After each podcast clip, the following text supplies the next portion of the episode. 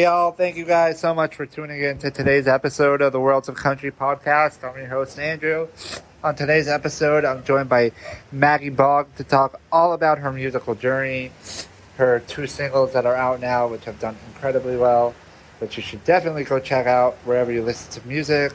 Hope you guys enjoy this one. I really did. Talk to you guys on the other side. Hey, Maggie, how are you? Hey, how are you? I'm doing good. What have you been up to lately? Uh, just trying to stay out of trouble, make music, you know, living the life. How are you? What have you been up to? Nothing much, nothing much. So, when did you know that music was the thing for you? So, I actually started playing violin when I was six years old. Um, I watched this show called Little Einsteins um, on Disney Channel. I asked for a violin when I was two, and my parents thought I was nuts. So, I asked again when I was six. And my preschool is actually giving violin lessons. So uh, they let me go. And um, I went all the way through middle school performing and playing uh, classical instruments. And then I started getting bullied at school and decided, you know, I could really use music and lyrics as an outlet to um, really have that be what I was going through. And so, you know, like I started playing guitar when I was 11 and I've just become an artist ever since. And I've been in Nashville since I was 18. So about four years ago in May. so what would you say has been the biggest lesson that you've learned along that journey for you? I would say to be patient. You know, um, when I was six or when I was eleven, I first started it. You know, I really wanted to be rock star overnight, and I know that like that doesn't happen. But I also really enjoy the journey, and I enjoy everything that I've had happen to me along the way. Between putting out records since I was thirteen, to playing all the small fairs and festivals, to playing on some of the biggest stage across the country, and now putting out a single with a million streams. So, you know, everything happens for a reason. But enjoy the journey because the climb it will come. Yeah. So, um. did you always have the confidence to go for this and put out your own music and show everyone no. what you have to say? Actually, I had stage fright when I was younger. So you know, like when you're supposed to like you get awards at the end of the year for like straight A's or like most attendance or just say it was elementary school stuff, you know? So at the end of the year, they allow you to get awards and like they have this like award ceremony for the kids. And so I actually would never go up to receive my award because I had stage fright. So it's really interesting like how the tables have turned now. so how did you um, sort of get over that and get to where you are now? I think I was just so young. Like I don't remember. yeah, makes sense. So how do you play a whole bunch of in- instruments now? So how many is the exact count? I don't know. You don't um, know? I play all of them. I, all of them. Um, no, I play a bunch of instruments like here and there on stage. I probably play like four on stage, but I also play like like I'm doing my own demos and like recording my own tracks. So I I use guitar. I I play guitar and electric guitar on stage, but like I've been using like banjo and pedal steel and bass and stuff like in my tracks, but I really wouldn't call myself a banjo player. Does that make sense? yeah, that makes sense. I can play it to get by. Yeah, but you're not gonna go and say that you're a banjo player. No, but I could play banjo on a track if we wanted to do it. so would you say when it comes to music that your first love was songwriting or was it performing for you? I would say it was music because you know I started playing violin first, so it was the love of music and like the love of like reading music and like being in an orchestra. So it was the love of classical music first. Then it became the love of performing, the love of entertaining, and then most recently became the love of songwriting. So did you ever think that you would pursue the classical music path, or what Always, drew you out of that? It's funny because I always thought that I was going to be like ever since I was in so ever since I started, I was in classical music. You know, I was in orchestras, summer camps. I wanted to go to Juilliard so bad. I, I went to Carnegie Hall and got to perform with an orchestra. So I actually really just wanted that to be my path. And I guess what drew me out of it was when I started experimenting with country music and kind of writing my songs down and making music and writing lyrics. Um, I started becoming creatively inclined musically. Um, like I would add I would add notes and little riffs to my playing tests and classical music. And I started failing my classes because if I don't play exactly what's on the paper, I'm I get an F. So I guess it was that turning point when I started getting failed for being creative. No, no more of this. No more of that. so what drew you into country music specifically? My dad is from West Texas. So it was kind of always around the house. and I just love the way that country music tells a story. And so, I mean, and it's the only genre of fiddle. So so um, at what point did you know that Nashville was the the place for you? Um, I would say when I first started coming here, when I was 13 years old, I just loved that this town is just so engulfed and just so involved and just loves music and it's just so wonderful. So I would say that's when I knew is that like just being around music 24 seven could be my life. I think that's, that's when I was like, okay, this is it. Like move me tomorrow. Do you feel that getting involved so young has helped you sort of navigate some of the, the potential pitfalls of the industry? I really think so because things that I've already experienced at 16 and 17 years old, a lot of women and a lot of people and a lot of artists are experiment are experiencing it now or 20 years down the line. And I'm just very grateful that I got to experience that so young because it just shaped me into being like, oh, an older soul. yeah. Um, yeah. So um what oh, would you say? Oh, I saw that.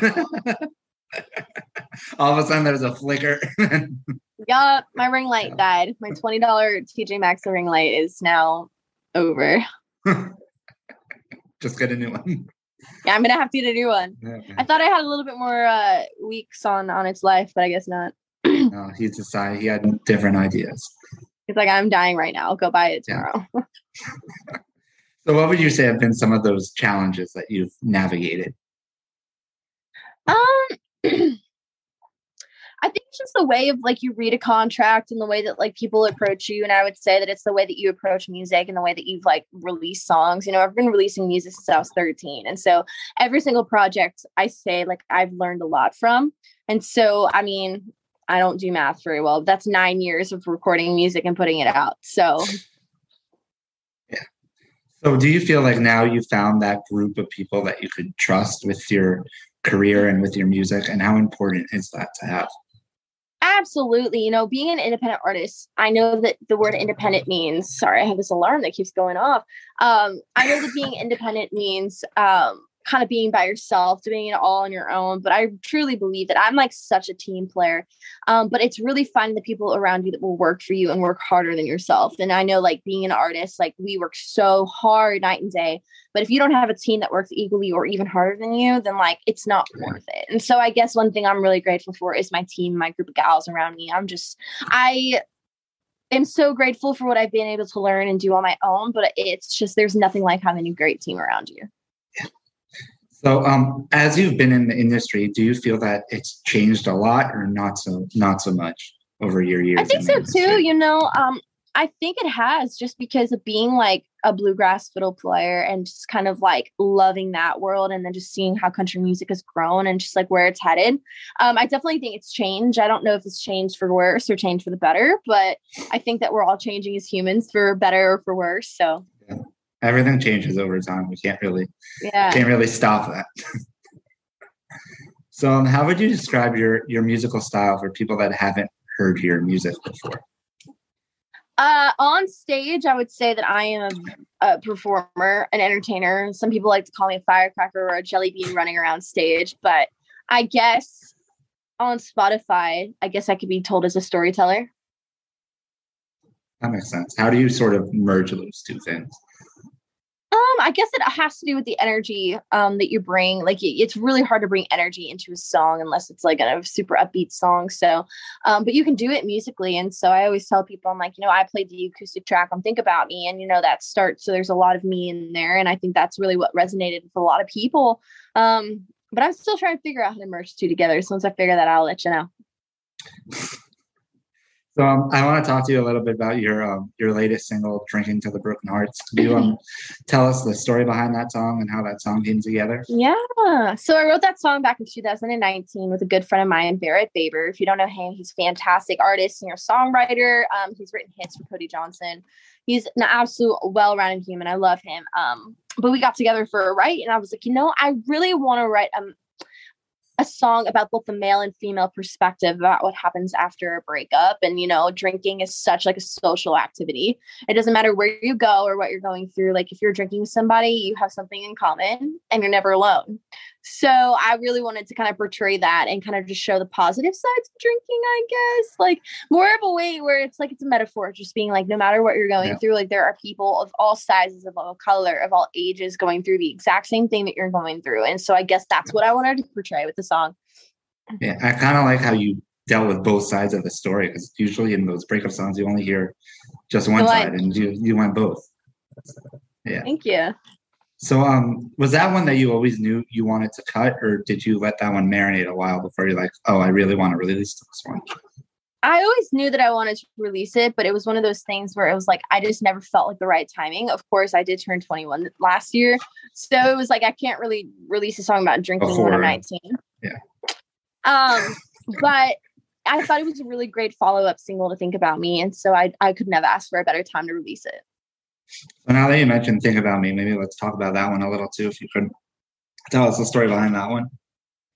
So think about me. Actually, I wouldn't say that there was a story behind it. I think it was like a lot of people think it was about a breakup. You know, do you still think about me? But I think for me, when I was writing it, it was more of the loss of like music and the loss of like touring because I wrote it right when COVID oh. hit. So it was kind of one of those things. It was like I I wrote a breakup song, but I was it was music breaking up with me because I wasn't allowed to tour or do anything anymore. And so um, I just knew that it was a really, really special song from the moment I wrote it. I wrote it with Alejandro Medina. Um, he used to play bass for Riley Green, but he's actually a really fantastic artist and videographer and creative himself. So he's great, and um, it's really interesting because "Think About Me" came out of uh, came out a breakup song, but it really wasn't really wasn't intended to be that. And so it's really cool, kind of how that song like lifted and grew wings.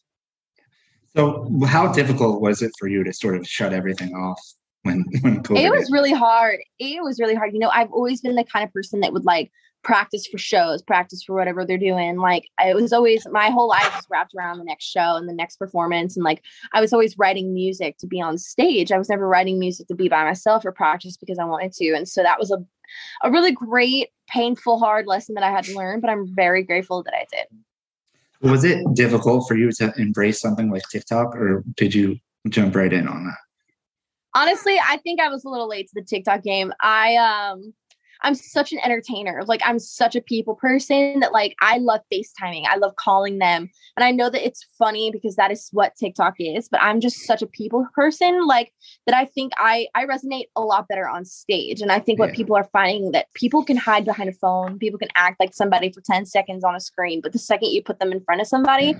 that's when they actually They're shine through. And I think I shine, yeah. I think I shine way more in front of people and being with people and being in the vicinity of somebody mm-hmm. rather than just hiding on a screen. Yeah.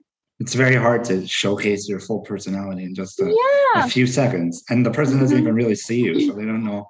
That could be yeah. your hundredth take of that video. And yeah, but now I've kind of embraced it and I've kind of wanted to showcase my my more of a musician side of who I am. So now I actually have this uh lick series called Finish the Lick on TikTok, which is so exciting because my first video just hit like half a million views, which is so exciting. Um, so I've kind of learned to love that app and kind of learned to appreciate the fan base that it has and like the ability it has to change somebody's life. And so if go check it out, it's called Finish the Lick. Um, my handle is just Maggie Baugh and go check it out. So yeah. So like when you see numbers like that, like 500,000 views or a million streams on your songs, what goes through your head when you see those kind of crazy numbers? It's always the ones that are so unexpected that hit that many streams. Like Think About Me was just something I wrote for myself. It was like a, it was like a, it was like, um, it was one of those songs that like I knew was really special, but it was special to me and I didn't care if it was special to anybody else. Does that make sense? Like I didn't do it yeah. for anybody. Like I did it for myself. And so I think it's fun how like things that you actually want to do well don't do well, but the ones that are like the gems, like the hidden things, like that those are the ones that actually do well. Yeah. The the world will find what it likes and, and bring them up. Yeah. yeah. So when you're writing songs, do you feel that you lean more on the vulnerable sides of side of things? I would say I do now. I wasn't always like that because the vulnerable songs don't really do well during a live performance. So, but now after living through like the COVID situation and growing up a little bit, I definitely say that I'm more into vulnerable songs now. So, how big of an adjustment was that for you? I don't think it was a huge adjustment. I think it was one of those things that I just had to get used to personally. But I really like the fact that my fans were willing to grow with me. Like we never really had that thing where it's like, oh my god, Maggie's putting out a slow song. Like it wasn't one of those. It was kind of like my fans kind of grew with me and um it was it was kind of like wow, like this is different, but it's different in a good way. It was almost scary, you know, giving people not what they're used to and going in this new direction. It was. It was super scary, like giving people what not what they're used to. But at the same time, I think that that's the best part is when artists like do something that you're not expecting. Because if you were expecting it, it's not as impressive. yeah, and it kind of it keeps things interesting. yeah. Yeah. You don't want to hear the same thing over and over and over again. No. You know? No.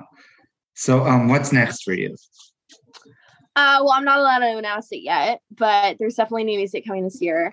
Um I have a show every month at Third and Lindsley called Maggie Bond Friends. It's a once a month residency show uh, where I bring in full band and a bunch of artists to come and get showcased. And the next show is March 16th at 7:30, which is actually my birthday. So come and party with me. Um, the next one's April 20th. So it's gonna be really fun. You should try and come out to it. Thank you so much again for taking the time for this. Absolutely. Of course. The ring light was the casualty tonight. Man, I gotta go buy another one. It had to remind you. It did. It was like Yeah. you gotta spend a little bit more than 20 bucks if you want me to stay on. Yeah. Well, have, a- have a great night. You too.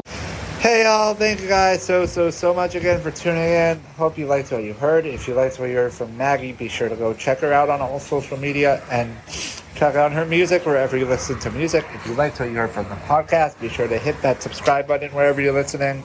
And go follow us on social media at Worlds of Country on all platforms. That's at Worlds of Country. Thank you guys so so much again. Really, really, really appreciate it.